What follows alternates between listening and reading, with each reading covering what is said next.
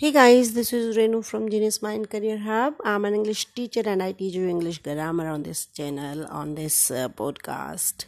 So today we are going to learn about sentence. What is a sentence? Hindi में sentence को वाक्य कहते हैं और इंग्लिश में sentence होता है एक group of words that make some sense. Group of words that make some sense. शब्दों का समूह हो जिसमें कोई अर्थ हो, जिसका कोई अर्थ हो, वो वाक्य कहलाता है। अब शब्द क्या होते हैं? What are the words group of words sentence करने के लिए हमें वर्ड्स का भी पता होना चाहिए। वर्ड्स होते हैं एक group of letters that make some sense a group of letters that make some sense is a word ऐसा अक्षरों का समूह हो जिसका कुछ अर्थ हो, वह एक शब्द कहलाता है। अब अक्षर क्या है? लेटर्स क्या हैं? हमारे मुँह से जो साउंड्स निकलती हैं, ध्वनियाँ निकलती हैं, हमारे, हमारी टंग, हमें भगवान ने जो आवाज़ निकालने की शक्ति दी है, उन शक्ति, उस, उन आवाज़ों को हमने पहचान दी है। जैसे इंग्लिश के ट्वेंटी सिक्स अल्फ़ाबेट्स हैं तो मतलब इंग्लिश की ट्वेंटी सिक्स साउंड्स हैं जिनको हमने रिकग्नाइज किया है।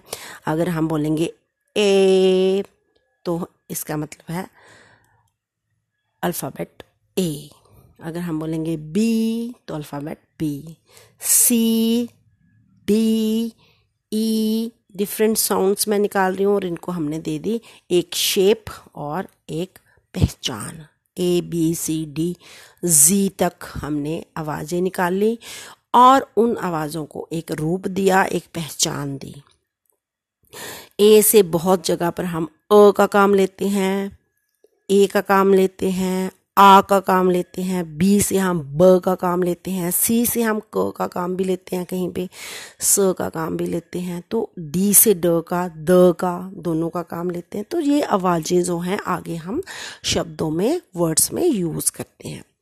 तो साउंड्स जो हैं, उनको नाम दिया गया। जब उनको पहचान दी गई तो उनको नाम दिया गया अल्फ़ाबेट्स का। जब उन अल्फ़ाबेट्स को हमने लेटर्स में यूज़ किया मतलब वर्ड्स में यूज़ किया तो जो अल्फ़ाबेट वहाँ से वर्ड में यूज़ हुए, उनको हमने लेटर कहा। Like word hill, word W O R D चार अल्फ़ाबेट उठाए डब्ल्यू ओ आर डी अब इनको हमने जोड़ा और बन गया वर्ड वर्ड की पहचान बनी शब्द मतलब जो भी हम बोलेंगे उसको जब लेटर्स जुड़ेंगे, एक आवाज़ निकलेगी, उस आवाज़ का कुछ मीनिंग होगा, वो हमारा हो गया वर्ड उसके बाद बहुत सारे वर्ड जुड़े तो उनकी जो आवाज़ें निकली और पूरा एक सेंटेंस कंप्लीट हुआ मतलब एक बात कंप्लीट हुई तो वो बन गया हमारा सेंटेंस शब्दों के समूह से जब अर्थ निकले तो वो वाक्य कहलाता है हिंदी में. तो इसी तरह इंग्लिश में group of words that have some sense is a sentence group of letters have some sense is called word word जुड़े तो सेंटेंस बना लेटर जुड़े तो शब्द बने। ये है सेंटेंस की डेफिनेशन ये है सेंटेंस का अर्थ।